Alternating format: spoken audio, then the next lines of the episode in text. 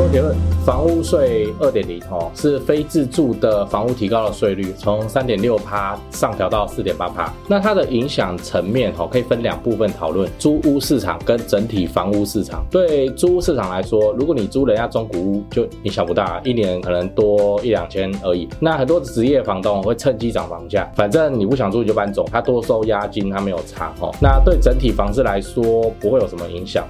那因为它是看评定限值的，所以会受影响的是豪宅或评定限值高的新城屋。那如果你想要知道更多的房地产政策对房市造成的影响，记得关注加按爱心。我是买房阿元，提供你买房的实用建议。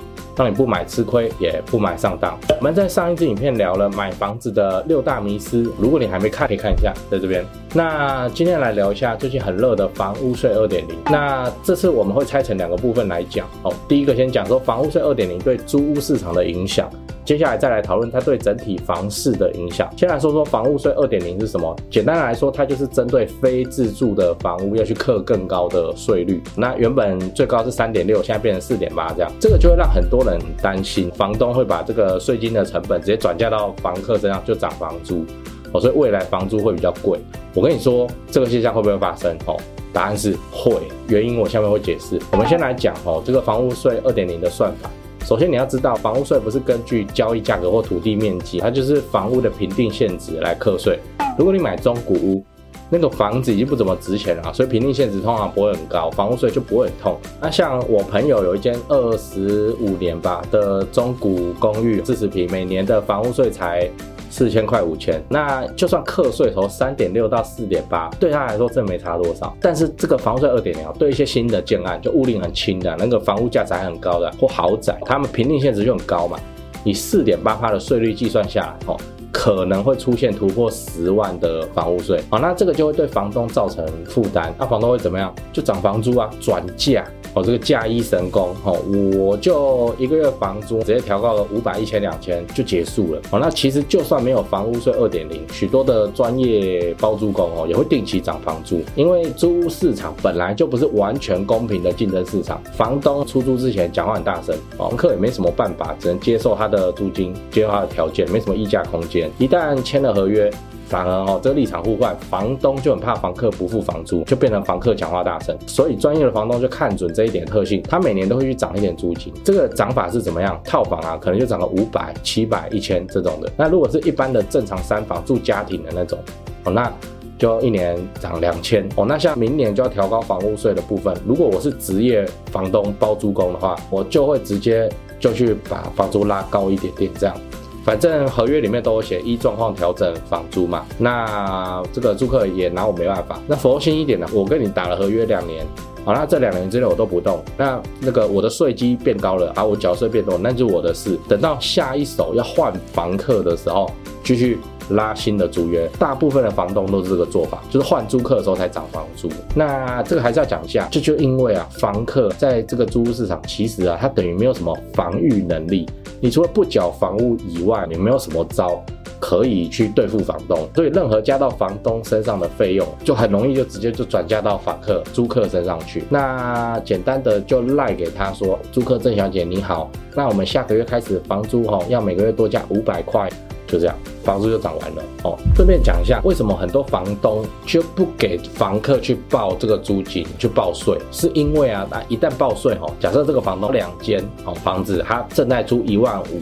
那这个房东呢说有三万块，如果房客去报税的话，他就变成说会多一年三十六万的租金收入。那他还有在上班嘛？那假设他的薪水也不错高，那这个多了三十六万的租金收入，可能就造成房东的所得税怎么样又跳趴？那个所得税要跳趴很恐怖。所以问题就在这里。那房东都会跟你讲说，你要报可以，房租会变高。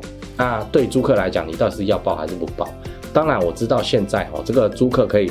就不管房东意见直接报，但你自己到中南部的市场看看，你要报税不报税，价格真的还是两个价格。我们最后再整理一下，房屋税二点零对房东和房客有没有影响？先不管啊，他有没有被扣到，职业房东一定都会去涨房租。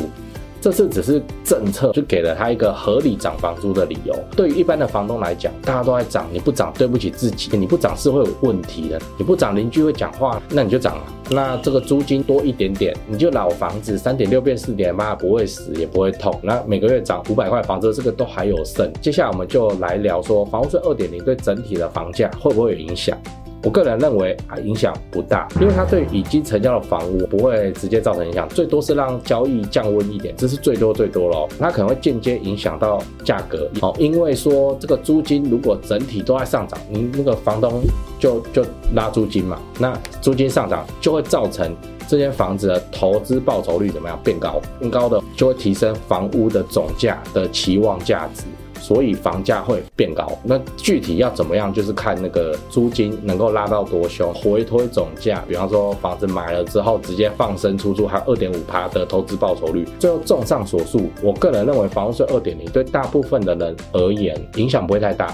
理由是大部分都中古房子，那本来房屋税就很低。新法虽然是提高了房屋税的税率，可是因为就很低啊，一年可能就差个一两千块、两三千块，哦，所以影响真的不大。真正会暴增的人是新建案跟豪宅的客户，那这种因为总价高，房屋评定限值也会很高，自然就要缴更多的税。可是你看看买新房子或新建案的人来讲，他他就有钱了，他多缴这些税会会怎样吗？如果他是买新家来租人的话，转嫁租金了。所以我会认为哦，房子的话，你你就可以先买啦。这个房屋税二点零，你管他的哦。那有有能力买就先买啦。不是因为我叫马阿元，所以叫你买房子哦，是因为这样子是对你来讲还是比较有保保障。你有能力你就买大间的房间多的，那你能力有限你就买小换大，买旧之后再换新哦。那这个对你的人生来讲也比较。比较 OK 嘛，再烂还有个房子可以躲哦。那你也不要说你没有能力买。我之前哦就拍过一集月薪三万五怎么买房子。如果你还没看过的话，看看这边这支影片。只要你有自己的房子，你就不会担心房东整天在那边唧唧歪歪哈。如果哪一天真的需要一笔钱，这个房子还有很多金融上的操作可以生出钱哈，便宜又安全的钱来帮助你度过危机。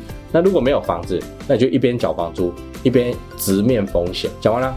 哦，最后我们再来整理一下房屋税二点零会造成哪些影响？第一个会影响租屋市场的租金，哦，这个房东借机涨价，这一定会发生。第二个不太会影响自住，因为它计算就是计算非自住的。好啦，第三个对房价的影响很有限，除非是豪宅或新家才会被课到重税。所以对整体房价来讲，不太不太会波动。最后，我也欢迎你留言哈，讲讲自己的看法哈，让我知道，让我参考。那如果你想知道更多政策哈对房子的影响，哦，欢迎订阅哦，按赞，分享给朋友看。